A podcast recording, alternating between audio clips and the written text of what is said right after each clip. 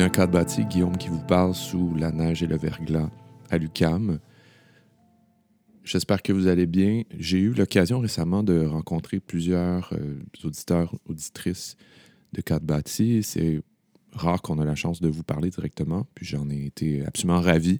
On travaille un peu en huis clos des fois. On n'a pas nécessairement l'impression que vous êtes à l'autre bout en train de nous écouter. Alors, merci. On a aujourd'hui comme invité Jérôme Duprat. J'avais croisé Jérôme à quelques reprises déjà au cours des dernières années, euh, avant même qu'il soit donc professeur à l'Université du Québec en Outaouais. Il est aujourd'hui titulaire de la chaire de recherche du Canada en économie écologique. Je l'avais croisé à titre de musicien, notamment dans un studio. Alors, Jérôme, c'est le bassiste des Cowboys Fringants. Et euh, croisé il y a quelques années. Et depuis, on s'est rendu compte qu'on habitait dans le même quartier, on a des enfants qui vont à la même garderie. Comment on a commencé à se parler un peu hein, quand on se croisait. Puis on s'était promis depuis un certain temps, à ma demande, d'aller prendre un café pour qu'il me parle un peu de sa façon de conjuguer la vie de professeur et de musicien.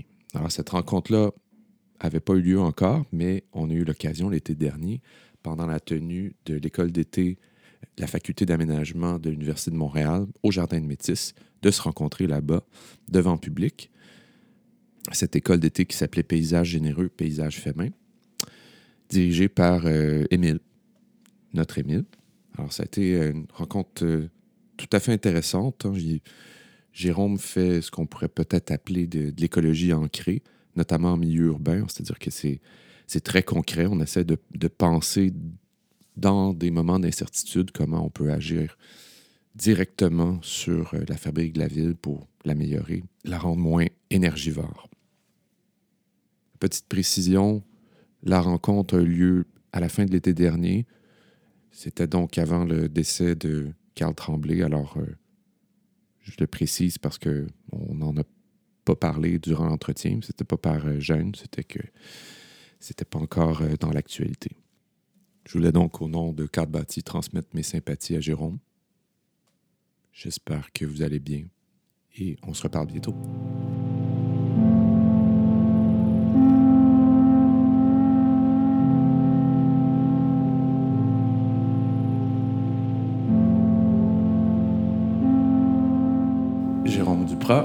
Bienvenue à Carte Bâti. Merci d'être avec nous. Merci.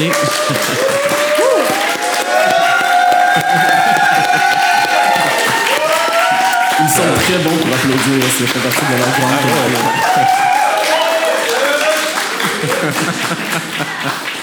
T'as vu l'accueil? Quel accueil? T'as vu l'effet que tu fais? Voilà. euh, Jérôme, j'ai...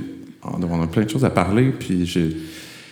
Tu as une vie multifacette euh, qui, euh, qui m'est un peu familière. On en parlera aussi plus tard, mais euh, ben, comment tu définis, comment tu te présentes d'abord, ou comment tu, quand tu as à, à, résumer un peu tes activités, dans quel ordre tu fais, puis, puis comment est-ce que ça te définit ultimement, si c'est possible.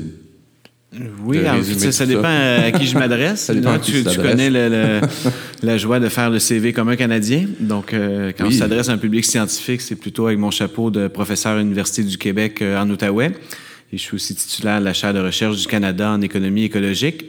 Euh, lorsqu'on m'applaudit, généralement, c'est plutôt avec mon chapeau de, musicien comme euh, membre des Cowboys fringants. Et ce qui relie, relie les deux, c'est euh, plutôt tout mon travail de, militantisme environnemental. Donc, je dirais que je suis un environnementaliste qui a des différents outils pour, pour faire atterrir cette, ce qui est devenu un peu la, mission de ma vie au fil des années. Je parlais hier du fait que, comme étant musicien, moi aussi, la première fois que j'ai enseigné il y a plusieurs années, après un long cours qui m'avait j'en étais sorti avec l'impression que ça s'était bien passé, puis avec une drôle d'émotion aussi, en me disant, ben, je sais pas, il me semble que. pas eu de feedback. Il n'y a, pas de feedback, puis je me suis dit, il n'y a pas eu d'applaudissements. C'est bête, là, mais. c'est normal, là. je m'attendais pas à des applaudissements, mais bref, euh, ouais. Ah, moi, j'en ai eu, hein. Toi, t'en as eu ton premier cours? Non, ah, maintenant. oui. je, pense que c'est une, cohorte, une cohorte particulière. Je pense qu'au niveau de l'applaudissement, ça fait partie de leur, de leur, façon de faire. Mais je pense que c'est un des risques ce soir. Là, vous partagez comme trop de moments similaires dans vos carrières que je vais être comme la troisième roue du carrosse. Là, non, non, non, inquiète pas. T'es le bâti de, de cadre mm. bâti. On a besoin de, de, ta force. Ah ouais? euh, Donc, euh, ben, Jérôme, tu disais, ça dépend à qui tu te présentes, de la façon que, que, que tu amènes euh, tes différents profils. Euh, ce soir, ce soir, justement, est-ce que c'est un hybride entre tout ça? Est-ce qu'il est y a une, partie de toi qui tu penses va prendre plus les devants à travers la soirée? Ça dépend de vos questions. Beaucoup de pression pour nous sur nous, ça.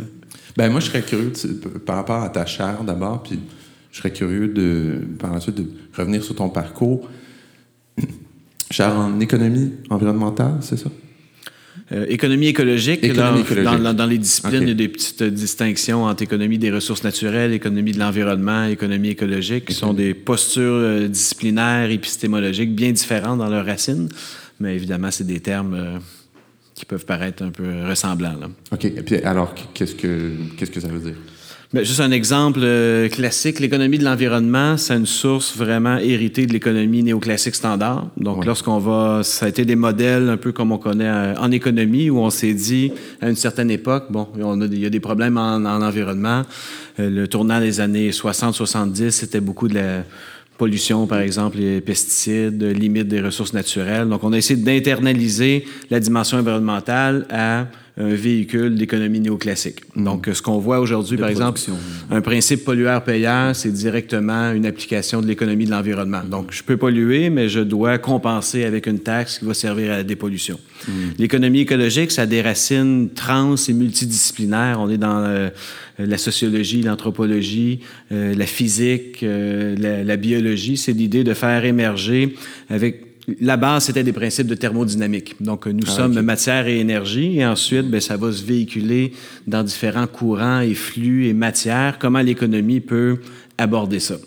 Donc, ça donne quelque chose. Aujourd'hui, le mouvement est très, très proche de l'écologie politique. Donc, euh, comment des, prises de décision privées ou publiques vont prendre une place de systèmes complexes euh, avec la, cette matière, cette réflexion écologique. Donc, c'est un courant qui est beaucoup plus transversal, qui est... Euh, moi, je suis géographe de formation, mm-hmm. donc l'économie écologique rejoint beaucoup la géographie par les, vraiment les différentes lunettes avec, lesquelles on peut aborder la, la relation être humain-environnement. Il n'y a pas déjà dans l'étymologie d'économie cette idée-là de, je pense que ça veut dire ordre dans la maison ou quelque chose du genre, mais on a dans, disons, sa variation euh, financière au 20e siècle, on a un petit peu, euh, disons, bâtardisé le terme, puis on a fait juste un seul domaine qui était celui de la productivité, alors qu'au fond, c'est l'idée de, créer de l'ordre dans un système ou un écosystème. Donc, ça va bien au-delà des considérations seulement pécuniaires. Ben, souvent, on, on, ouvre les, nouvelles, puis on a l'impression qu'économie, c'est lié à finance. Ouais, c'est des indicateurs, c'est PIB, c'est l'emploi, c'est le, les performances de la bourse. Tu as bien raison de dire que finalement, l'économie, c'est une distribution des ressources mm-hmm. et on la veut juste équitable avec des principes. Tu sais, le, le keynésianisme du début du siècle, c'était ben, comment on est capable de façon euh, comme société de mieux distribuer. Puis ça a donné des, des comportements politiques avec des États-providence très forts. Ensuite, ça a été repris de l'autre côté avec quelque chose. Pardon, c'est moi qui sonne? Ça, c'est l'État-providence qui t'appelle. oui, ouais, c'est ça. Arrête de parler de nous. hey! Il est branché au sommet. Donc, ben, c'est ça. Euh, si on veut aller dans des définitions canoniques, c'est vraiment la, la, distribution des ressources. Ça peut être des biens, ça peut être des services, ça peut être un capital naturel de façon juste, équitable. on s'intéresse à, des relations, puis la distribution de ressources entre espèces, entre euh, habitats, territoires. Oui, donc, et ben, c'est le, bon lien avec l'économie écologique. Comment apprécier des relations du vivant et du non-vivant avec des flux de matière, mais dans des outils mm-hmm. pratiques qui sont euh, ceux de, l'être humain et comment il s'organise en société. Avant de, de, plonger, parce que tout ça mène à beaucoup de questions hyper intéressantes, puis leur application dans différentes sphères de nos vies, à quel moment tu as trouvé ça? Euh, à vrai dire, j'imagine que c'est pas ta première journée de bac, justement en géo, que tu as fait comme Ouh, économie, écologie. Est-ce que je T'applaudissais ton prof pour faire ton premier cours. je sais ce que je veux faire dans la vie maintenant. La trail est, devant moi. Mais oui, c'est ça, parce que je pense que ben, présentement, on en entend beaucoup parler. Il y, a des projets pilotes qui émergent un peu à travers le monde qui, qui s'inscrivent dans ces démarches-là puis qui essaient de de, de, ben, de, faire valoir en fait tous les, tous les services que la nature nous rend, puis comment on fait pour les reconnaître d'abord, euh, les quantifier, les intégrer. Mais oui, c'est quel moment de ta vie que que tu es tombé là-dessus, puis que tu envoyé non seulement une, comment je une, une profondeur théorique intéressante à pousser, mais aussi, ah ben, on pourra éventuellement développer des projets qui vont peut-être transformer la façon qu'on qu'on oriente nos ressources, en fait. Euh, ben, il y a une version courte et une version longue à cette réponse, mais euh, c'est comme tout dans la vie, c'est un concours de circonstances qui nous amène sur un chemin.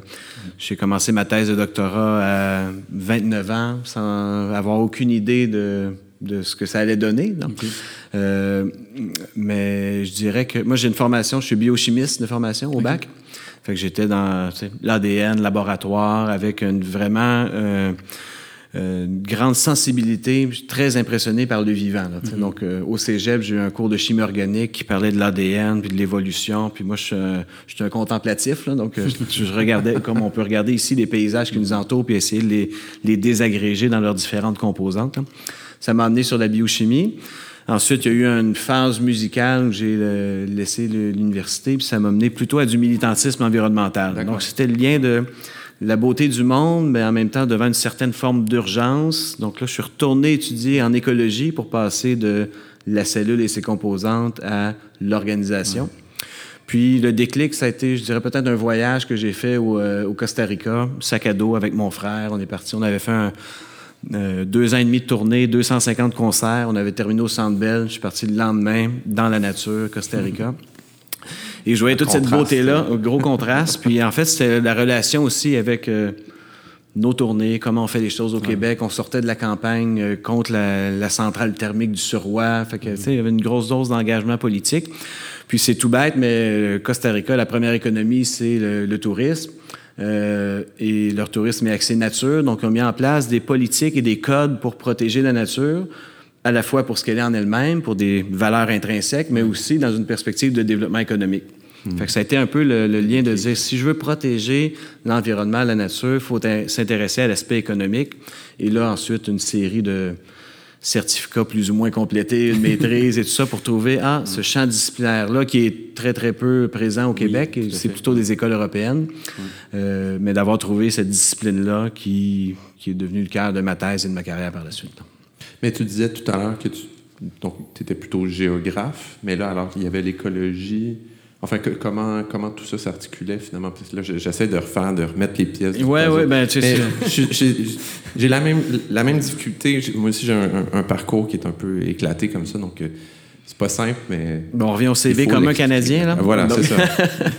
j'ai fait euh, ce bac-là, ensuite une, mineure en écologie. J'ai arrêté encore euh, quelques moments. Puis là, j'ai découvert un peu l'économie écologique, la façon de protéger. Et il n'y a pas de à cette époque-là, c'était 2007 environ. Euh, pas de programme où euh, donc la, géographie devenait le bon véhicule pour réfléchir de cette façon-là. Parce que bon la géographie c'est la relation être humain et son environnement. Et vous tombez dans un département de géographie c'est comme si on était à la Renaissance il y a des gens qui regardent cette relation-là d'un point de vue de la géographie de la santé de la géographie environnementale de la pédologie euh, de, de la science du climat. Donc c'est hyper éclaté donc, lorsqu'on veut faire des études graduées, ben, tu peux à peu près tout faire en géographie. Donc, j'ai rencontré euh, deux directeurs de recherche qui étaient intéressés avec des, quelques petits balbutiements au Québec dans le milieu agricole de cette interrelation euh, économie et écologie. Mm. Et c'est ce qui m'a amené à faire une maîtrise puis une thèse euh, en géographie à l'Université de Montréal.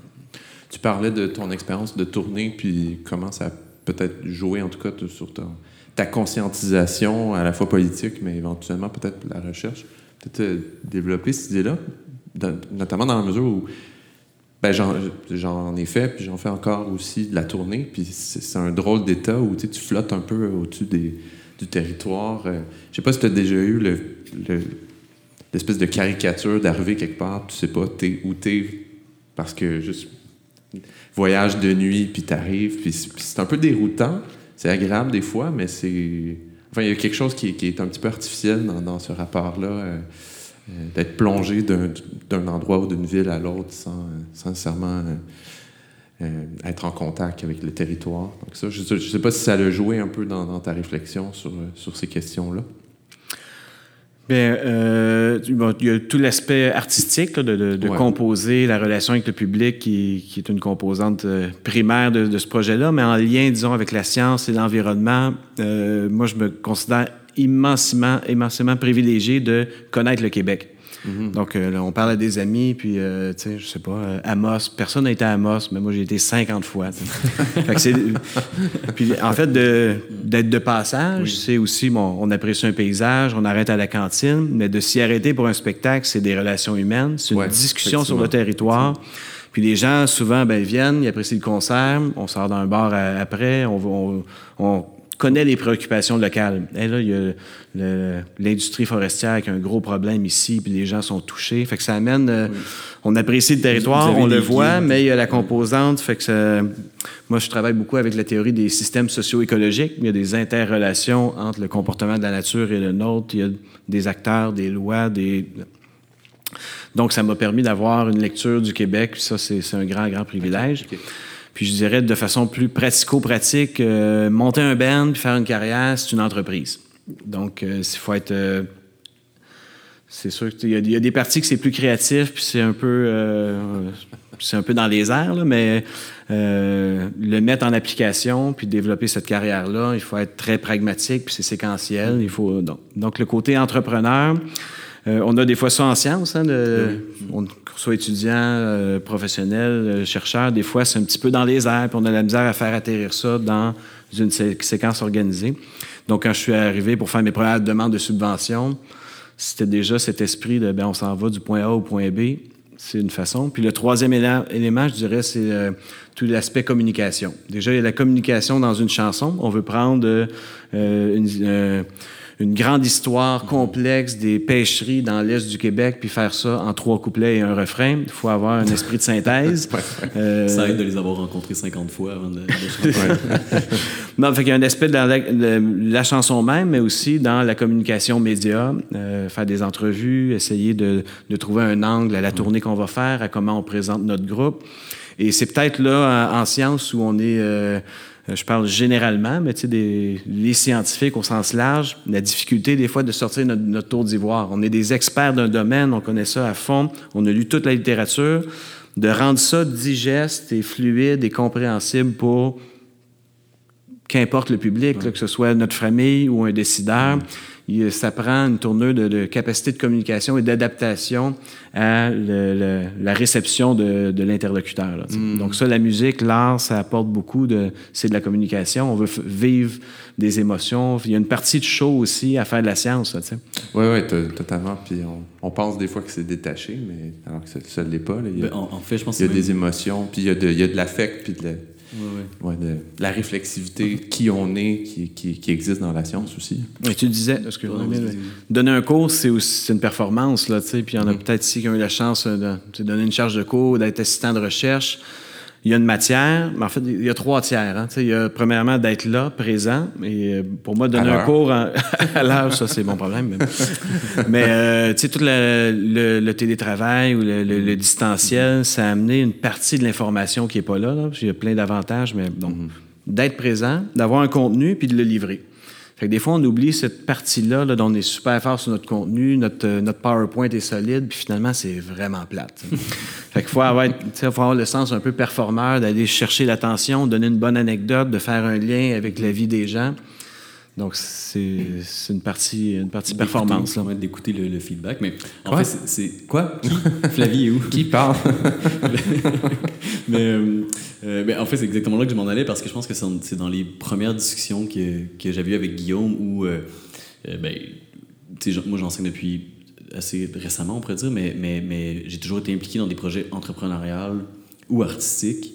Puis là, quand tu commençais ta carrière plus officiellement de professeur. De prof, oui. Euh, je me rappelle, on, se racontait nos trucs, puis on était comme, ben, c'est les mêmes défis, en fait. Mm-hmm. Euh, malheureusement, peut-être, ou en tout cas, pas malheureusement, c'est juste comment le monde est fait, puis ça tend à évoluer, puis peut-être que ça peut être au cœur de la discussion présentement, mais c'est, je pense que tu l'as mentionné, Jérôme, l'idée de communication, parce que je pense qu'un un, des, des, fois des, problèmes, c'est qu'on, pour réussir, on répond aux cadres qui nous ont proposés et qui nous montrent la réussite. Puis souvent, des fois, dans le monde universitaire, ben, effectivement, la, communication se, se, résume à des articles scientifiques qui sont mhm. peu accessibles finalement, ou en tout cas peu, euh, peu attrapables par un, grand public. Donc, euh, mais j'ai l'impression que vous deux, dans votre carrière professionnelle, vous faites l'effort de vous mettre à des endroits qui sont peut-être plus inconfortables pour des chercheurs, quitte à euh, devoir dumb down votre sujet pour qu'il soit compris, appropriable par d'autres personnes, mais c'est, euh, il y a toute une nouvelle génération de profs que j'ai l'impression que, que c'est peut-être plus important pour vous.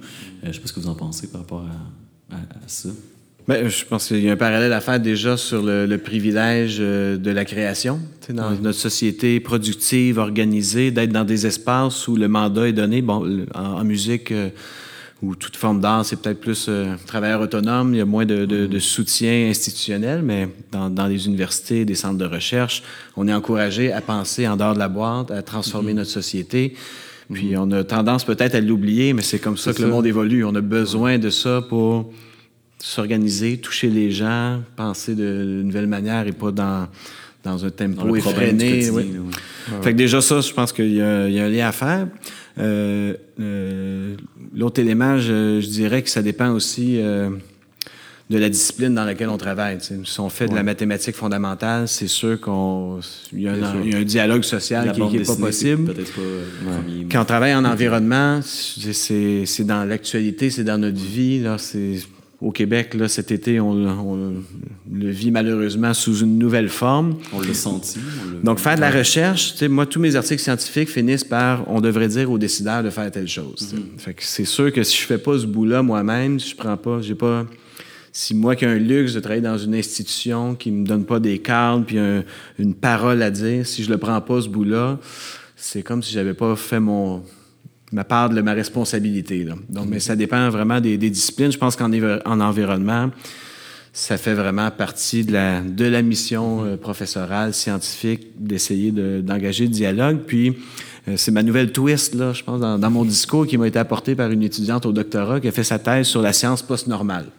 Ah. Donc, la science post-normale, c'est de voir que c'est pas directionnel. Hein. Souvent, on est là, euh, on a vu telle relation de, causalité, et voici comment fonctionne le monde. La science post-normale, en sciences sociales, c'est de dire la science est une partie d'information qui fait partie d'un système complexe et dans lequel il y a des relations humaines, il y a des jeux de pouvoir, il y a des contextes politiques où, même si on arrive avec des gros sabots en disant voici comment le lac Saint-Pierre va s'effondrer si on ne fait rien, c'est une information qui, amène une dissonance cognitive, hein, qui ne peut pas être reprise par des organisations ou des individus. Donc, ça amène une autre façon de communiquer, d'organiser, de, développer des méthodologies scientifiques. J'aime beaucoup ça parce que c'est un pont entre euh, une science traditionnelle comme on la connaît, qu'on veut publier, et un dialogue social. Oui, je pense qu'il y, a une certaine méconnaissance du fonctionnement de la science dans le grand public qui nous invite à croire souvent que ben, la vérité, elle existe, puis elle est juste comme captée, saisie dans des labos, puis après, il faut juste dire sur la place publique qu'est-ce qu'est la vérité, alors que c'est, non seulement il n'y en a pas une, elle est en constante construction, elle change tout le temps, mais son appropriation aussi dans la sphère sociale va, va changer finalement comment, comment cette vérité-là se déploie, qu'est-ce que ça veut dire au jour le jour?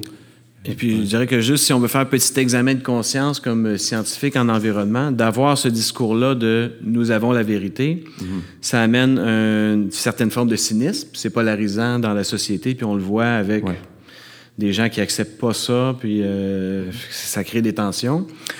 Puis il y a une forme de, il y a le cynisme, puis aussi une forme d'anxiété aussi. Donc, si on arrive en disant, ben voici quelle va être la planète en 2100 il y a une part des, modèles qu'il faut écouter pour que ce soit une motivation à l'action, mais si on est juste dans le, la finalité catastrophiste, c'est la meilleure façon de, de bloquer l'action collective. C'est de l'inaction, puis c'est de, la détresse psychologique. Et, euh, donc, mm-hmm. il faut comprendre aussi comment cette recherche-là qu'on fait, c'est pas la totale vérité, c'est une partie d'information qu'il faut distiller d'une bonne manière. C'est pas pour euh, obscurcir des, résultats de recherche. Il faut dire quand même la réalité dans laquelle on se trouve. Je pense que votre génération comprend très très bien cette, euh, cette euh, crise écologique multiple, les changements globaux. il faut reconnaître ça, mais il faut pas non plus être immobilisé par cette, mm. cet élément d'information-là. là tétanisé devant. devant... Puis c'est, disons, ça, ça, prend tout son sens dans, un, dans des périodes de gros changements aussi, où on ne sait pas exactement ce qui s'en vient. Puis, tu sais, la stabilité attendue il y a longtemps, comme dans un écosystème, c'est, on ne peut plus le, penser dans ces termes-là. Finalement, il faut penser quelque chose de plus dynamique.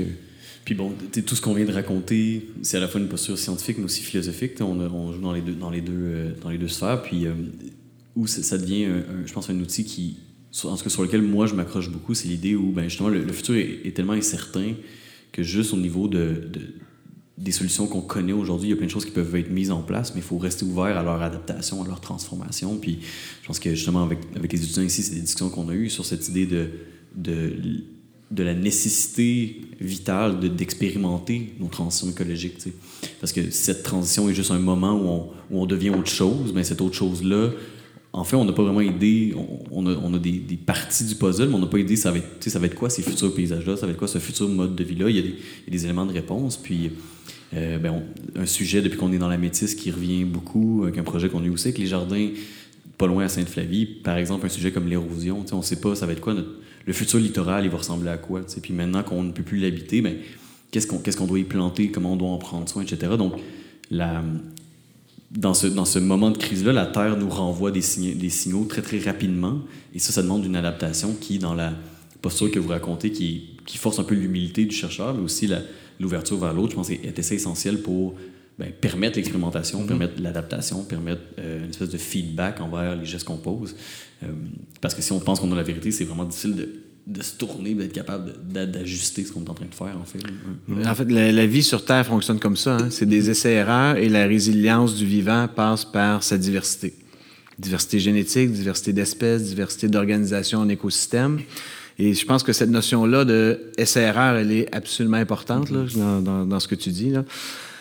Et pourtant, elle est si peu institutionnalisée, en fait. Ben, c'est ça, dans la science, on dit les fuzzy futures, les futurs mm. incertains et les changements globaux. C'est, on a des modèles, mais les modèles, c'est la façon la plus, euh, la plus proche d'organiser une information incomplète qu'on a. C'est pas une vérité, c'est pas comme ça que ça va se passer. Donc, il faut mettre en place une diversité de, de solutions, de, réactions socio-écologiques.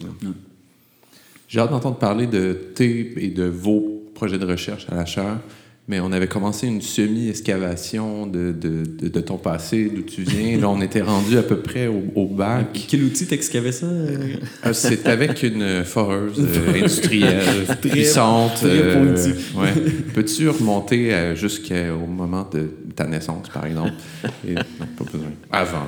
enfin, mais c'est important de savoir où nos invités sont nés. Il n'y a pas un invité qu'on n'a pas demandé d'où ils viennent. C'est né à quel endroit? Je suis né à l'hôpital de Saint-Hyacinthe et j'ai pris la décision de déménager à six mois.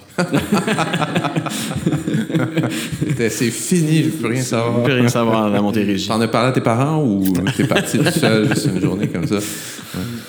Non, mais longue histoire courte, euh, mon père développait une, pratique en médecine vétérinaire qui l'a amené à bouger énormément. Donc, à 10 ans, moi, j'avais fait 12 maisons et 7 régions. Donc, ça a été. Donc, les euh, cowboys la pré-tournée. Un palier. Ah, j'étais déjà prêt à la tournée. mais euh, sinon, une bonne partie de ma vie, je l'ai fait dans, dans la Nodière. Joliette, l'Assomption. C'est là que, justement, le, groupe s'est formé à l'adolescence. OK. Ouais. Puis là, puis si je comprends bien, à un moment donné, les projets d'école sont juste passés en deuxième puis en troisième quand tout ça a pris de l'ampleur. Oui, mais on, avait fait deux albums démo fin des années 90. On a signé un premier contrat de disque en 2000. On a fait un album euh, Brique Syndical 2002 qui, lui, a, fonctionné euh, plus, un plus grand succès. Puis moi, je terminais mon bac en avril 2002.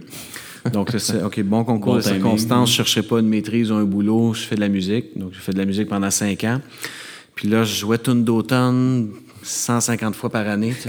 je me suis dit, ah, je sens qu'il me manque quelque chose dans mon équilibre. Ça a été là de dire, euh, OK, je retourne faire euh, un certificat, puis ensuite une maîtrise. Euh, ça a toujours été une, école juste pour. Un consensus au sein du groupe, excuse, mais des fois, c'est des moments difficiles si dans un, une équipe comme ça, vous n'êtes pas au même au, diapason finalement sur vos besoins, vos émotions. Quand, quand tu as senti ce besoin-là, est-ce que est-ce que c'était d'un commun accord dans le groupe que les autres aussi avaient besoin de d'autres projets? Parce que c'est un peu comme un grand couple, j'imagine. oui, ben, c'est une famille, mais. Euh... Comme une famille, une famille, en fait. c'est ça. C'est un grand groupe avec plusieurs personnes de différents âges. Désolé. Ils sont pas là, ce soir. ouais, mais euh, non, mais en fait, c'était la colonne vertébrale de ma vie, le groupe, puis je m'amusais à, ben, je sais pas, comme certains ont des, ont fait du sport, moi je suis retourné euh, faire des études pour ma connaissance générale. Mm-hmm. C'est cool, on dirait que ça enlève un peu de pression en fait, que tu as comme un projet qui fonctionne, puis ben oui, ça, qui... ça a commencé par euh, une mineure en écologie, puis après ça, ah, j'ai envie de faire un projet plus de recherche, je vais faire une maîtrise, mais tu sais, c'est quoi les études graduées? On est très mobile. Ça peut être plus silencieux pendant quelques mois, qui, moi, était sur tournée, puis je revenais. Puis en fait, ça a été un concours de circonstances pour faire une thèse parce que euh, je devais terminer ma maîtrise de, sur l'exploitation d'une base de données. cette base de données-là a eu deux ans de retard. Donc, euh, c'était un écosystème de, Je l'attendais, j'avais fait tous mes cours, les revues de littérature. Puis là, est devenu le, choix d'avoir une maîtrise en trois ans et demi ou de transitionner ça vers un doctorat. Fait que c'était vraiment pratico-pratique, la, décision d'aller faire une thèse. Puis là, à la fin d'une thèse, ben là, OK, comme la, société québécoise a investi pour donner un accès aux études. Puis moi, avec une thèse, je vais rien faire, tu sais. Mm. Fait que c'est là que l'idée d'avoir une carrière universitaire qui est très perméable à d'autres activités. Donc, euh, oui, on donne des cours euh, une fois ou deux par semaine, mais le reste du temps, surtout en sciences sociales, moi, je suis pas dépendant d'un laboratoire ou quelque chose. Ça peut être euh, sur un laptop en Europe ou en Gaspésie, il n'y a pas de problème. Fait que j'ai fait un cours post-doc, puis j'ai eu un poste à l'Université du Québec. Quand même, oui. Est-ce que tu as l'impression, je te pose la question parce que c'est un sentiment que j'ai des fois, mais euh, l'aller-retour entre le, monde de la musique puis euh, le monde universitaire, est-ce que c'est quelque chose qui est vital pour toi aussi ou ce n'est pas? Je le dis parce que la, possibilité. Puis moi, je suis un accompagnateur. J'ai pas de projet fixe. Ça fait des années, ça fait plus d'une décennie que c'est ça. Donc, euh, je plonge, je mets le pied dans différents. T'as de la misère avec l'engagement, Guillaume. oui, c'est ça. avec ma grande famille. puis t'as une famille aussi, on n'a pas dit. Trois enfants? Trois enfants, oui. Les euh, âges? 5, 7, 9. Quand même. Mais c'est ça, mais ce que j'allais dire, c'est que. c'est ça. c'est quoi déjà? Toi, tes âges, c'est quoi? Ah, moi, j'ai 9 euh, et. j'ai hésité une seconde. 9 et 4. Jérôme, est vraiment. ouais, il est vraiment un peu. Euh, je te demanderai pas les dates de fête, être gênant. Il bat surtout, là. non, mais j'allais juste dire que le. pour moi, c'est de l'oxygène d'aller dans dans le milieu de la musique, puis de, dans les arts, puis revenir à l'université après. Puis quand ça fait trop longtemps que j'ai eu qu'un, puis pas l'autre, je je m'en, c'est ça, je m'ennuie de l'un et de l'autre. Je sais pas si c'est la même chose pour toi.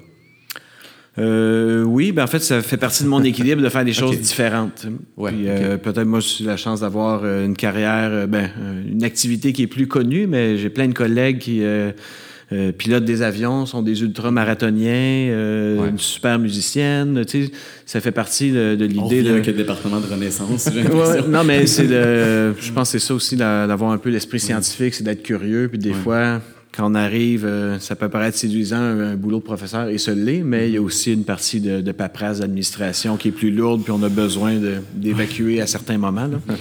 Donc moi, c'est mon ma soupape, euh, celui encore, euh, c'est la musique, mais je pense que tout le monde peut trouver une façon d'équilibre avec. OK, parfait. J'ai l'impression qu'à toutes les fois qu'on reçoit des invités qui font plusieurs choses, tu poses cette question-là pour te rassurer. Que oui, oui, tu avais posé un peu la même question à Alexander il y a quelques années vrai. sur comment il faisait pour tout faire en rester, rester historien euh, à temps perdu. Oui, Mais pas perdu, manifestement. il n'y a pas de temps qui se perd, finalement. Il n'y a pas de temps qui se perd, non, n'est-ce pas? Euh, puis parle-nous un peu de, de, de, ta thèse, de ton doctorat, euh, ton projet de thèse. De, la base de données qui est arrivée. La base de données. C'était quoi ces données-là? Ben, en fait, c'est de, refléter. Euh, c'est un concept, concept, avec lequel aujourd'hui je suis plus critique. C'est euh, dans notre jargon les services écosystémiques, mm-hmm. donc les bénéfices que la nature euh, produit et fournit aux sociétés humaines. Donc ça, ça peut pas. quelle est la, valeur ou l'importance des abeilles dans leur système de pollinisation qui a un impact sur les marchés agricoles? quelle est la, la, valeur du fleuve Saint-Laurent? Parce que, bien évidemment, il y, a des, il y a des valeurs intrinsèques, des valeurs pluriel, social, mais il y a une façon aussi d'accrocher à ça des valeurs économiques. Oui. Question. Euh, tu as fait ton doctorat en quelle année? C'est 2009 à 2014. Je vais te laisser continuer, mais c'est intéressant que tu te positionnes déjà comme critique par rapport à ça, parce que j'ai l'impression que dans euh, l'économie écologique ou la, la science, euh, la finance environnementale, présentement, c'est ce concept-là qui, qui percole beaucoup, qu'on entend plus parler. Fait que je vais te laisser continuer, que, mais c'est ça, j'imagine qu'on est toujours en décalage, évidemment, sur la science, mais j'ai l'impression que dans la mise en œuvre de ces idées-là, c'est vraiment euh, ce concept qui, est mis de l'avant, notamment par euh, des, institutions, des, gouvernements. C'est fini la parenthèse. Ben, en fait, sur ce concept-là de service écosystémique, ben, c'est de regarder la nature avec une perspective d'utilité pour l'être humain. Mm. Puis donc, c'est l'idée d'utilité, de, de, dépendance, d'en prendre soin. C'est un mouvement qui est né dans les années, 70. C'était un concept développé par des, euh, un mouvement de néoconservation euh, donc des, gens en conservation de la, nature qui disaient on a parlé pendant près d'un siècle, donc on remonte à la fin des années 1800, puis la création des systèmes de grands parcs aux États-Unis, au Canada, le parc du Mont-Tremblant qui est à la, fin des années 1800. Euh, c'est l'idée du euh, wilderness, la nature sauvage. Fait qu'on a créé des, des, cloches de verre, la nature qui est un peu désincarnée du reste de, de, la vie et où on a des refuges dans lesquels on peut se perdre. Donc, à une certaine époque, euh, quand on a, après les, les 30 glorieuses, après les années de développement, qu'on a commencé à avoir euh, des, des, lanceurs d'alerte comme un Printemps silencieux, Rachel Carson, les avis du Club de Rome, les Limits to Growth. donc, cette période-là, fin des années 60, début 70, on, ça a été repris par les acteurs de la conservation en disant si on met des cloches de verre, si on fait juste développer des parcs, on ne règle pas le problème environnemental. Il faut être capable de développer un argumentaire qui fait reconnaître aux citoyens, aux décideurs, aux entreprises qu'on est dépendant de la nature. Donc, en faisant ce lien-là, la nature nous rend des services. On boit de l'eau, on mange. Euh, on respire. C'est ça. Donc, il faut en prendre soin de notre garde-manger, de cette planète-là vivante. -là. Donc, ça, c'est le développement du concept.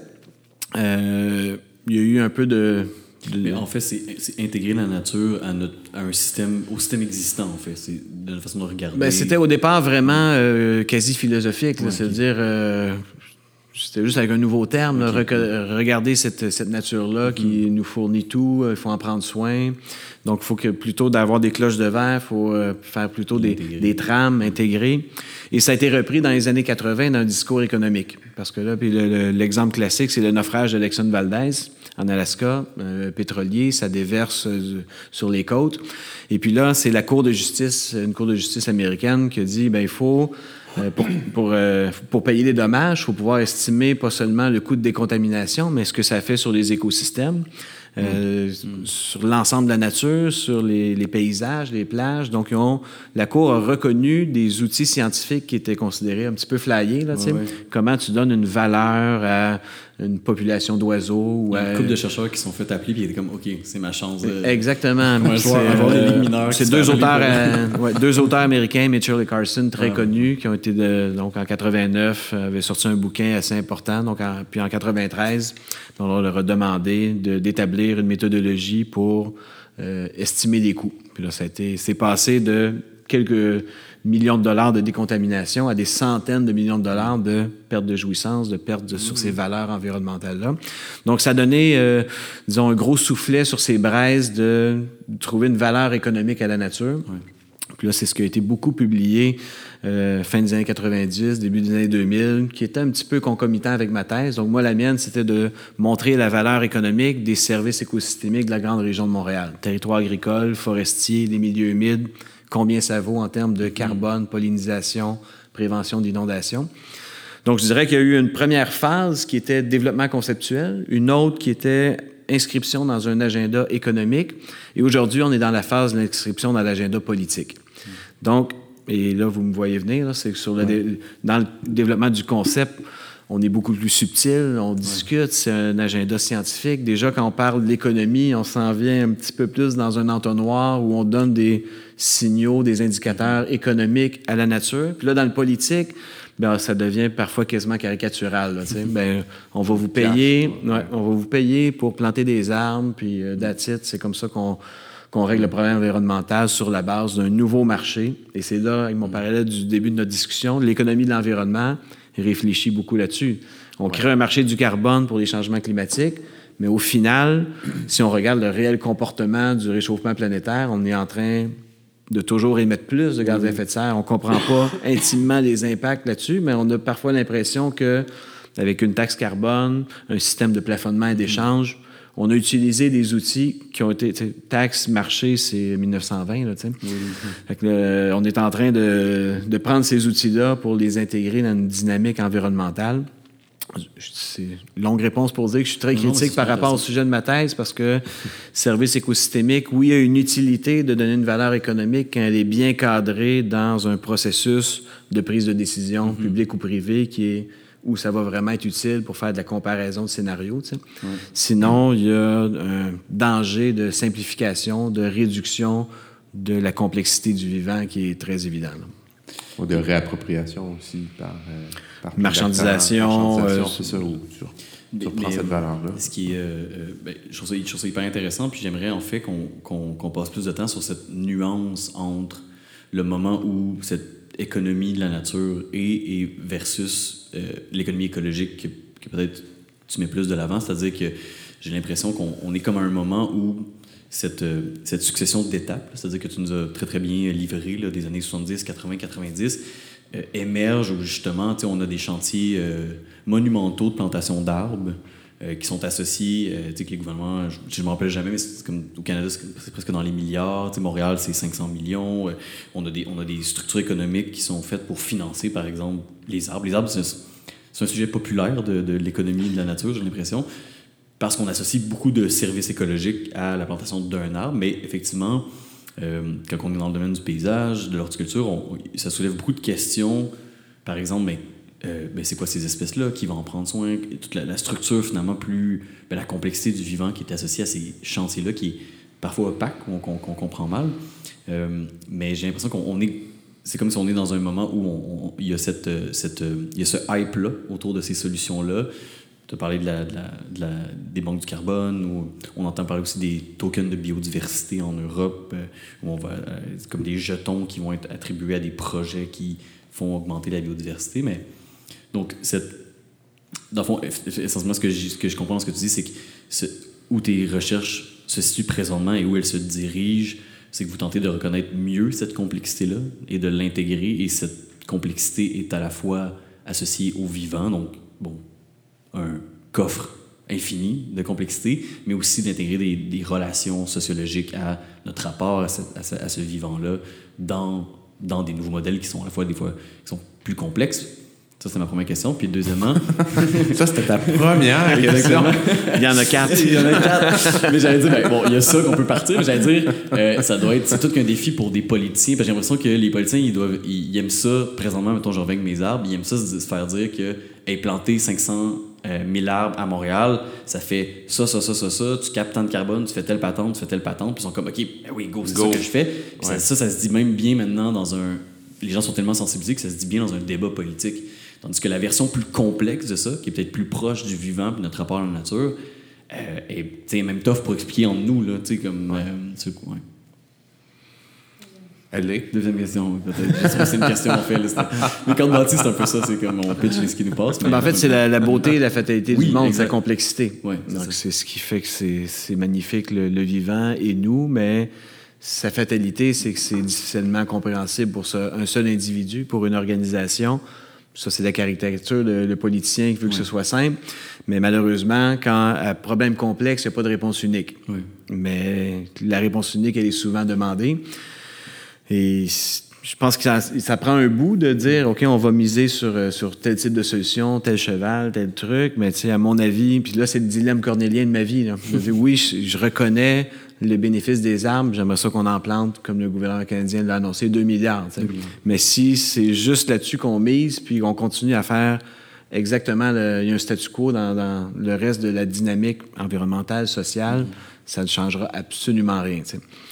Donc, c'est là où, euh, dans une perspective euh, scientifique, de système complexe, de, de, mettre ça dans une conversation organisée pour un engagement public, social, privé, c'est comme les, ESG en entreprise. Tu sais, euh, les entreprises ont un modèle d'affaires, ils veulent bien paraître, puis il y a un modèle d'ESG, mais quand les ESG vont frotter, faire de la friction avec le modèle d'affaires, c'est là qu'on voit finalement que c'est laissé de côté. Donc, c'est un petit peu. Euh, moi, c'est le mandat que je me suis donné de. je pense qu'on est rendu là aussi de ne plus s'accepter de compromis, là, comme individu et comme société. Il n'y a rien de parfait, mais. Est-ce que tu as des, exemples de, de, projets de recherche qui, euh, sans être parfaits, portent ce, nouveau niveau de complexité par rapport au vivant euh, dans, dans ton domaine? Ben, dans le domaine, il y, a, euh, il y en a plein. Puis quand je disais, mettons, la science post-normale, c'est des idées, c'est des réflexions. Puis ce qui se passe aujourd'hui, qu'est-ce que vous faites, pour moi, c'est les, les, les, graines de l'Anthropocène. Mm. Donc, euh, on passe plus par une perspective descendante, le top-down, où voici notre solution qui va être implantée, ça va fonctionner. On est vraiment plus dans une ère de solutions locales de première ligne par la racine, par plein d'initiatives. Et certaines on va en trouver une pertinence, puis une extrapolation, puis c'est notre façon de s'engager dans une perspective de changement global. Donc ça, il y a une riche littérature sur justement cette écologie politique, la façon de d'organiser la transition. Puis, ben, je reviens à votre, votre projet de lecture du territoire, ben, c'est dans son hétérogénéité, sa complexité, qui amène une multitude de réponses. Donc, euh, c'est sûr c'est pas un discours qui est politique ou, euh, disons, dans l'économie dominante qui est, qui est, euh, qui, est facile à passer. C'est intéressant aussi que tu aies euh, travaillé dans une région urbaine, dans la région de Montréal, parce que je pense que puis les choses tendent à changer, mais je pense qu'en urbanisme, en aménagement, on a plutôt une conception selon laquelle on crée on crée un monde qui est artificialisé jusqu'à un certain point. On a les fonctions humaines, les transports, on connecte des édifices, puis les gens vont au travail, puis ils vont à la maison. Puis euh, ben, on fait un peu abstraction du fait qu'on reste en nature complètement, alors que c'est complètement le cas. Euh, donc ça, c'est intéressant. Est-ce que c'était un choix volontaire de travailler dans une région euh, très urbanisée? Est-ce que c'est quelque chose qui t'intéresse ou c'est ça ben, Il y a là aussi une partie de concours de circonstances, mais, disons, ma motivation, c'est que je viens de la banlieue de, Montréal. Uh-huh. Euh, j'ai travaillé sur la ferme de mon oncle, euh, maraîchère. Euh, j'ai beaucoup de contacts nature. Puis ça a été, disons, j'ai vécu les, la transformation de la zone périurbaine, de la rive nord de Montréal, étalement urbain. Et, puis c'est vraiment, ça me choquait de voir des endroits qui étaient littéralement le, le boisé où j'allais jouer, qui étaient rasés. ouais, ouais, ouais, fait qu'il y a cette dimension-là environnementale qui, a comme, qui m'a enlevé une partie de, de mon enfance-adolescence. Puis de, de l'autre côté, c'est ma sainte horreur de la banlieue, même si j'ai été élevé, puis je ne juge pas personne qui y vit. Euh, mais mon adolescence, ça a été vraiment une crise existentielle. J'avais comme envie de dévorer le monde. Puis autour de moi, j'avais l'impression qu'on attendait la piscine hors terre, puis le système de, tu sais, un, peu concret. Guillaume en faisait des piscines. oui, oui, oui. Bien connu ça. Mais je partais, j'étais, j'habitais. Ouais. la piscine. Mais je partais à vélo pendant quatre heures pour me rendre au centre-ville de Montréal pour avoir un show punk, puis je revenais, puis je paniquais, puis tout ça. Fait qu'il y avait, c'était comme ma petite lutte sur la, banlieue, de dire l'étalement urbain. je vais dire, OK, qu'est-ce qu'on tente? Euh, c'est un des chapitres de ma thèse, qu'est-ce qu'on perd à chaque année? En services écosystémiques liés à l'étalement urbain. Fait qu'évidemment, on a des revenus qui sont liés aux taxes foncières, euh, la fiscalité municipale fait qu'on a un appétit pour toujours plus de mm-hmm. développement dans l'espace et non pas en densité. Donc, je me disais, ça fait un bel argument de voir combien à chaque année on perd de ces services naturels-là. Non seulement de la beauté du vivant qui disparaît, mais aussi quand on est en train de euh, drainer un milieu humide, ben, on est beaucoup plus sensible aux inondations. Euh, quand on, on, enlève un certain couvert forestier, c'est une, nappe aquifère qui se recharge plus, c'est lié à des indicateurs de santé. Donc, tu sais, là, ça, revient dans, dans les chiffres simples, mais mm-hmm. ça avait quand même euh, une certaine résonance. Dans la région de Montréal, les écosystèmes fournissent pour 2,2 milliards de dollars de services publics en purification de l'eau, en prévention d'événements extrêmes. Puis à chaque année, on perd 230 millions de ces bénéfices-là dû à l'artificialisation des sols. Ah oui, d'accord. Donc, longue histoire, c'est ma petite tranche de vie sur ma, vie en banlieue et le sujet de ma thèse. on le disait tout à l'heure, hein, tout, est lié. Ce qui peut manquer aujourd'hui oh, sur le plan de la gouvernance, sur le plan des municipalités, c'est d'avoir un coffre à outils, euh, des outils concrets pour mesurer ces choses-là. Euh, donc, est-ce que vous travaillez dans ce sens-là? Est-ce que vous avez, des choses qui, se concrétisent en ce moment où vous pouvez dire vraiment, voici tel, tel outil que vous pouvez utiliser au niveau de la municipalité pour faire avancer un projet, pour euh, l'évaluer un peu mieux? Est-ce que vous travaillez dans ce sens-là? Oui, ben, il y a différents niveaux de solutions. Je dirais que euh, moi, j'ai choisi cette carrière-là parce que je pense que la plus grande solution, c'est l'éducation. Mhm. Donc, euh, et à tous les niveaux. Donc, euh, d'y participer, pour moi, déjà, c'est personnellement, je sens que je suis dans une, bonne voie. Puis, ça devient des ça devient des changements générationnels. Madame, tout à l'heure, me posait une question c'est quoi les, solutions? Qu'est-ce qu'on fait? Puis qu'est-ce qui a changé depuis dix ans Des bons coups, des mhm. moins bons coups? En dix ans, la prise de conscience de la société civile, elle a été, elle a été incroyable. Mhm. C'est une accélération sans précédent de, euh, de l'importance de la question environnementale quand on va voter, des jeunes qui descendent dans la rue, de je le disais dans, l'anecdote, mais il y a une dizaine d'années, lorsqu'on allait proposer un projet à décideurs, entreprises, il fallait convaincre. Pourquoi c'est important ça? Aujourd'hui, la porte est ouverte et comment on peut le faire? fait déjà là, je pense que d'éducation, de, formation, lorsqu'il y a un, front commun qui avance comme ça, c'est sûr que c'est pas pas parfait, puis il y, a de, il y a des tensions, des conflits, mais je pense que la question environnementale, par la force de l'éducation, de la communication, elle prend sa place. Mm-hmm. Ensuite, au niveau technique, ben, c'est sûr que c'est, ça notre pain, notre beurre, de, de faire des projets de recherche qui, des fois, sont un petit peu plus fondamentaux sur des aspects de gouvernance, de perspective économique, de comprendre des systèmes, où là, la latence vers l'application est un petit peu plus longue. Mais des fois, on prend ce. Puis là, juste euh, pour vous expliquer notre organisation, des fois, on, a des projets qui sont financés par des agences de recherche qui nous demandent d'aller un petit peu plus euh, vers du, fondamental, d'aller vers des idées un peu plus euh, innovantes, donc euh, des agences québécoises, canadiennes. Donc, on est financé sur cette portion-là, mais on est aussi financé souvent par des ministères ou des grandes fondations environnementales où on est vraiment plus dans de la recherche appliquée. Donc, un exemple de recherche, ce serait de dire à, à, la COP 15 en décembre dernier à Montréal, la majorité des pays y sont et les, les, pays ont ratifié un nouveau cadre mondial de la biodiversité. Donc, c'est quatre orientations, c'est 23 cibles. Euh, protéger 30 du territoire d'ici 2030, en restaurer un autre 30 euh, diminuer de 50 l'utilisation de pesticides. Donc, ça, c'est un ensemble de cibles comme ça.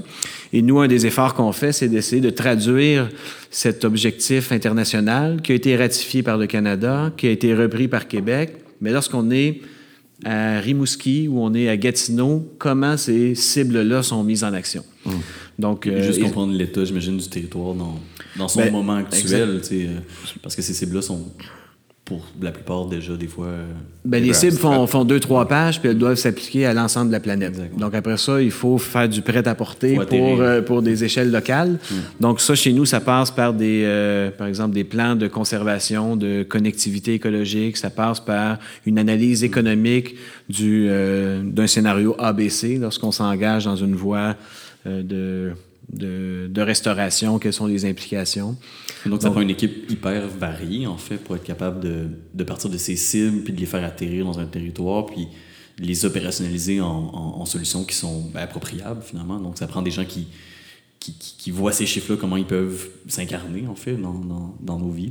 Oui, ben on a la chance, toi, à la chaire de recherche, on est une équipe d'à peu près 25 personnes. Il y a des gens qui ont des formations en droit, d'autres en économie, d'autres en biologie. Puis ça fait un, un terreau là, très fertile mm-hmm. sur ces discussions-là.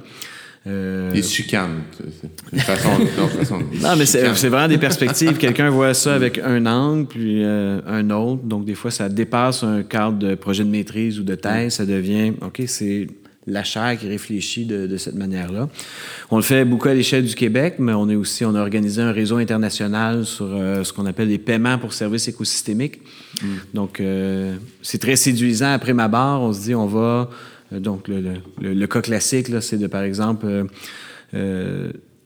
sur un territoire qui est qui est un peu abîmé, détruit, de faire de la restauration écologique et de payer les agriculteurs, les communautés pour, non, pour plus qu'ils euh, coupent les arbres, mais qu'ils en plantent. Et sur des questions de crédit carbone ou etc., bien, on peut financer de la restauration écologique. Donc ça, ça a été beaucoup adopté, euh, mis de l'avant par l'ONU dans les années 2000. Euh, mais là, il y a plein de laboratoires de ça un peu partout sur la planète. Ça a été des programmes comme Red Plus, là, qui est de, de, diminuer la déforestation et d'augmenter l'afforestation. Et là, ce qu'on a vu finalement, c'est de dire, hey, voici une solution unique qu'on met, puis qu'on fait descendre de l'ONU aux mm-hmm. pays, aux grandes organisations. Puis on a vu dans des endroits, par exemple en Indonésie, où on déplaçait des peuples indigènes, où on allait couper des mm-hmm. forêts existantes pour planter des espèces à croissance rapide qui faisaient beaucoup de carbone.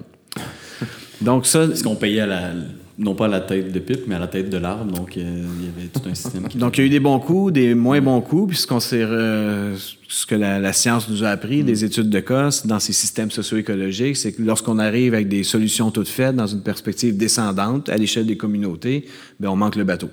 Donc, nous, notre réseau, qui est présent dans huit pays sur trois continents, c'est de dire comment on peut essayer de prendre cette bonne idée-là, c'est-à-dire de fédérer une certaine forme de finance durable, mais qui va être mise en œuvre par des communautés locales. Mhm. Donc, et là, je donne un exemple d'une étudiante qui vient de déposer sa thèse de doctorat, qui est béninoise, qui a travaillé euh, dans une réserve euh, de mangroves au Bénin. Puis un cas des, années passées, puis qu'ils ont vu là-bas, c'est de dire, ben voici, réserve de l'UNESCO et mhm. protection, il faut mettre un ensemble d'outillage, d'appareillage légal, réglementaire, vous n'avez pas le droit de couper là. Puis, mais dans le fond, les communautés qui sont là, ben ils en prennent soin. Ben, oui non, mais tu sais, il y, a de la pêche, ils vont couper la forêt pour s'alimenter. Mm-hmm. Des fois, ça peut être bien fait, moins bien fait, mais finalement, le meilleur outil qu'elle montrait dans sa thèse, c'était pas d'arriver avec des contraintes puis des règlements, c'est d'avoir une sacralisation du lieu. Donc, d'avoir un chef spirituel ah, qui disait, ben ce boisé-là est habité par telle divinité. Puis la divinité est tellement forte que ça ça crée un système d'organisation sociale de respect, de protection du territoire. Mm-hmm. Donc, finalement, lorsqu'on essaie de dire, bien, on va faire des paiements pour services écosystémiques, puis on descend ça sur la tonne carbone, on vient de débalancer ces systèmes-là. C'est un colonialisme environnemental très douteux. Donc, c'est ça. Mm-hmm. Longue histoire courte, mais notre... Euh, L'anthropologie, littéralement. Notre, idée, nous, c'est d'essayer de voir comment, dans ces communautés-là, on peut arriver avec des solutions qui vont être efficaces, mais au final, si on a besoin d'argent pour les financer, que ce ne soit pas conditionné, mais conditionnant. Donc, euh, que ces éléments-là puissent, euh, puissent être financés, mais sans perspective de contrainte. Tu, tu, parles de... C'est dans un contexte économique, puis les, indicateurs sont très quantitatifs, dans, dans je pense. Mais, euh, mais là, tu viens d'évoquer des, des, des, facteurs un peu plus qualitatifs. spirituels. Oui, spirituels. Est-ce que c'est est -ce c'est des choses que, que que vous essayez de, de considérer dans le cadre de, vos travaux de recherche? Oui, bien, puis c'est nos travaux, mais c'est aussi un mouvement international. Euh, on racontait l'histoire des services écosystémiques qui sont devenus une interface économique, qui sont reprises dans des perspectives de mm-hmm. marchandisation. Donc, la science sur les services écosystémiques a bifurqué vers euh, une position de pluralité des valeurs. Donc, c'est important, lorsqu'on parle de la nature, mm-hmm. d'avoir des valeurs plurielles qui sont des valeurs intrinsèques. Donc, des fois, on n'a pas besoin d'argumentaire économique pour protéger un parc ou une espèce. Il y a des valeurs sociales. Puis, il y a un texte de loi qui va reconnaître que ces espèces-là n'ont pas besoin d'un argumentaire quantifié pour être protégées. Mhm, mhm. Donc, c'est la valeur intrinsèque. la valeur relationnelle. Donc, on a une, relation au territoire, à la nature, entre nous, et tout ça crée un système qui est enchevêtré, qui amène, qui porte mhm. lui-même ses solutions. Et finalement, il y a des valeurs d'utilité qui sont un petit peu plus concrètes, qu'on peut quantifier, modéliser. Donc, la dernière séquence, si elle n'est pas accompagnée des deux premières, qui sont dans leur positionnalité, euh, qui, font, qui, font, préséance, il faut mm-hmm. d'abord reconnaître l'unicité, la complexité de la nature, notre relation avec elle, et finalement trouver des outils pour la gérer. Donc, c'est là que ben, nous, on s'inscrit aussi là-dedans. Mm-hmm. On a des projets de recherche dans les systèmes côtiers euh, du Saint-Laurent, sur... Euh, comment reconnaître cette, euh, cette séquence de valeurs. Je, serais curieux de. Puis je dis pas ça simplement parce que notre, salle est remplie de, de jeunes étudiants et étudiantes en, en architecture de paysage, en urbanisme. Mais pas seulement. Pas seulement. Pas seulement, je dis pas seulement. Mais euh, moi, ce que je, ce que je trouve euh, en fait ben, fascinant dans ce que tu racontes, puis qui peut même un peu donner le vertige, c'est que quelque chose que, que, je tente de faire, mais qui, qui est vraiment pas abouti, puis qui, qui, qui est vraiment au début, c'est il y a des fois très peu de, de dialogue entre des disciplines justement de l'aménagement qui sont de par leur nature, portés vers l'action. Donc souvent, une commande publique, un brief privé, peu importe, va arriver avec, OK, il y a un espace à aménager.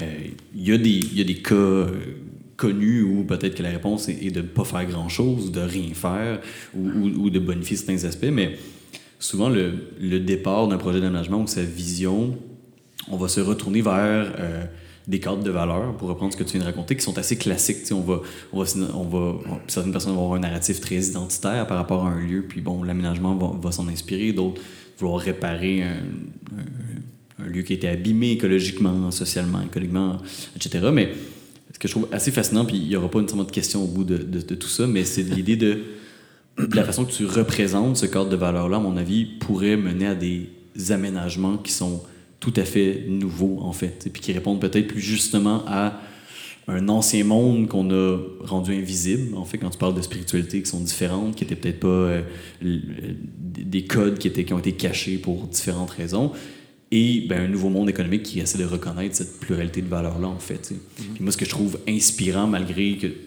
que ce qui nous force à les reconnaître, c'est un moment de crise, c'est que au final, ben, on ne sait pas ce qui va... Ben, par exemple, le jardin du futur qui voudrait intégrer ces valeurs-là à un jardin ou un, un, espace public, un espace vert, un, lieu de restauration, ben, on n'a aucune idée à quoi il va avoir l'air, en fait, parce qu'il va s'appuyer sur des codes qui sont plus complexes, etc. Il y a une, un truc qui est assez fascinant et s'il y a une question, c'est la suivante.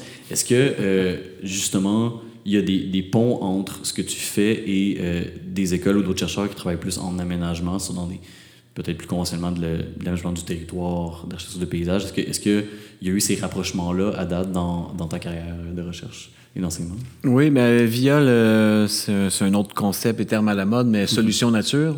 Donc, euh, les solutions nature, c'est-à-dire face aux changements globaux.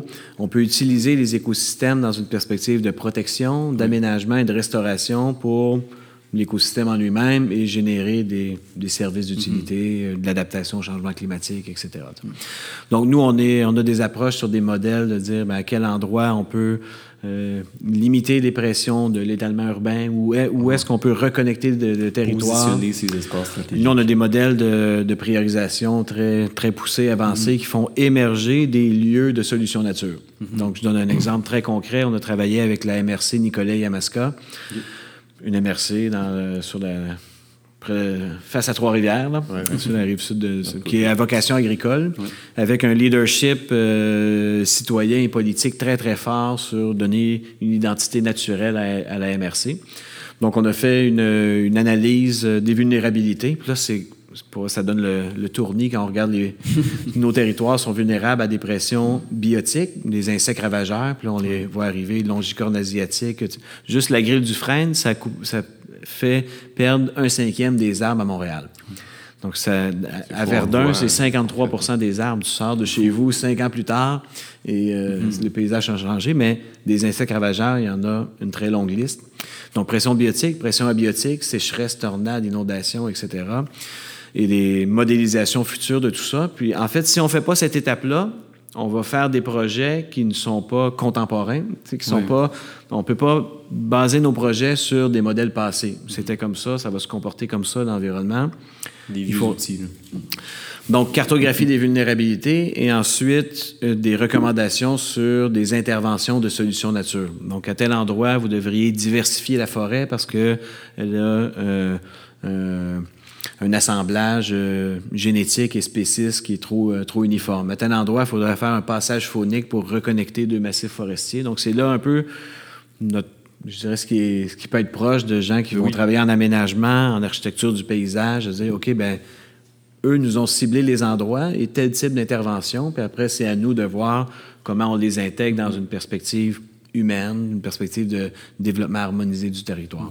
Peut-être un exemple intéressant, je me rappelle des d'une lettre en particulier, ou mais je pense qu'il y en a plus qu'une que tu avais écrite euh, dans le devoir après des, des problèmes d'inondation. Euh, puis là, peut-être que je. Mais c'était bien ça? T'as as bien fait ça? OK. Mais là, tu me regardais avec des yeux qui étaient interrogateurs. Ah, j'ai écrit beaucoup trop de lettres, là.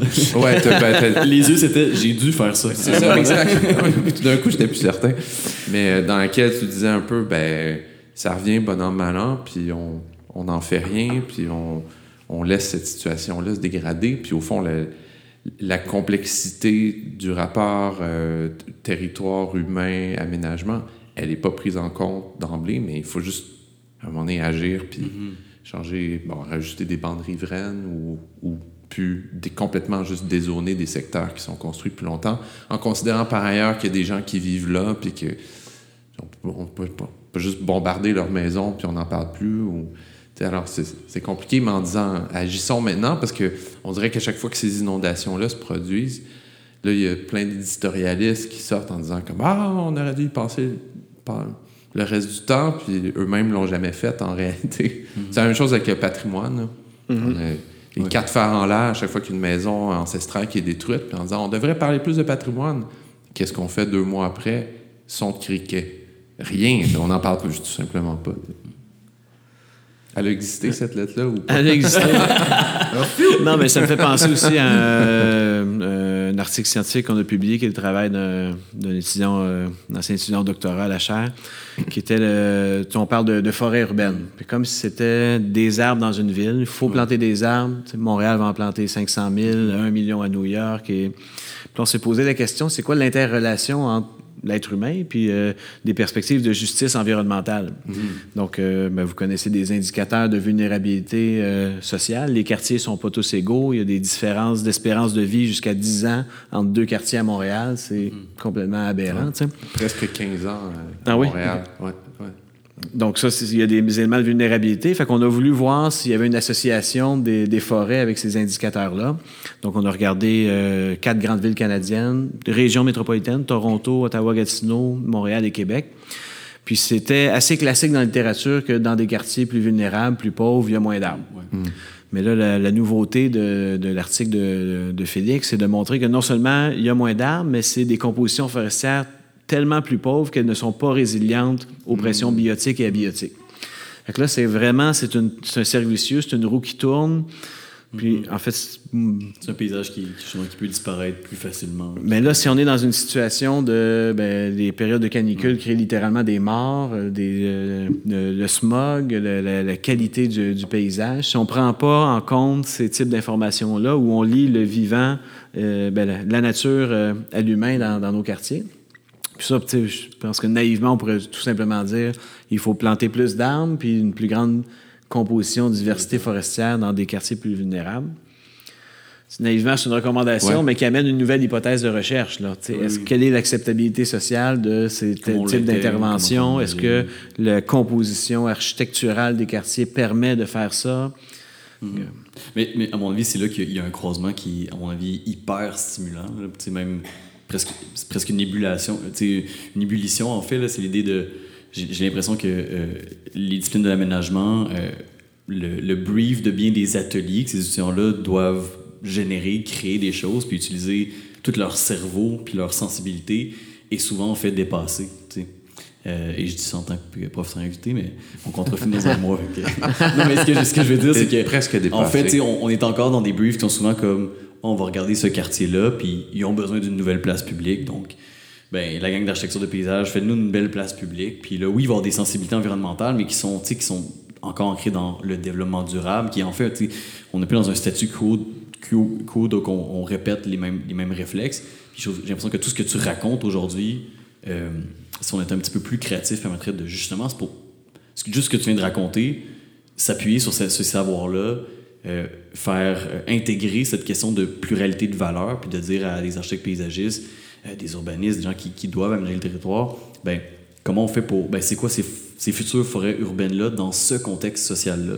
Comment elles peuvent être non seulement acceptées, mais peuvent permettre l'épanouissement social et de la biodiversité?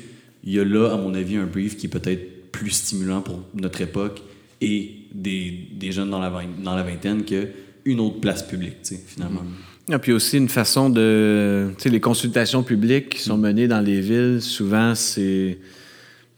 C'est très directionnel. sais. Juste la question des langues dans les centres métropolitains, la communication est faite dans des langues qui ne sont pas comprises par toutes. Mm-hmm. Euh, il y a des espaces de consultation où on sait qu'on va avoir un très faible pourcentage de participation et au final, ben, on va proposer des projets sur une base d'information qui est très qui est quasi marginalisée par des gens qui ont accès à ce processus-là. de communication qui permettent. Mm-hmm. Ça fait longtemps qu'on oui, est oui, ici. Oui, Moi, j'ai mini, mini question pour terminer, qui est très personnelle, mais là, là tu, vas, tu, me vois venir avec mes gros Tu peux pas lui demander ce que ça goûte Laval? Non. Professeur, musicien, parent en temps plein, comment tu y arrives, toi? Comment tu as fait beaucoup de choses dans une vie, n'est-ce pas? Il veut encore avoir des trucs sur comment gérer sa vie. Je cherche des trucs. Ben, pour moi, c'est tout simple, c'est la force des équipes. Donc, euh, je fais de la musique, mais j'ai un band, un gérant, une équipe sont des, des, presque des dizaines à faire en sorte que je puisse avoir cette carrière-là en gang. À l'université, il y a un entourage exceptionnel. C'est toujours de, peut-être l'apprentissage qu'on a en, vieillissant, c'est de savoir comment bien distiller notre intervention.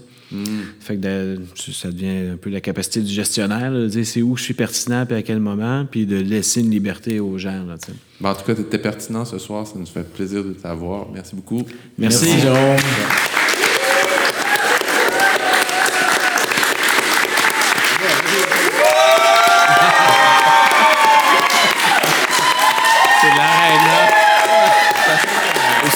Soupe.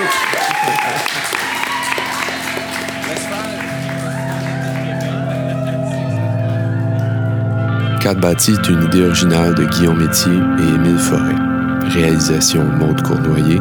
Montage David Négrité-Caranza. Événement Alicia Fortin-Saint-Gelais.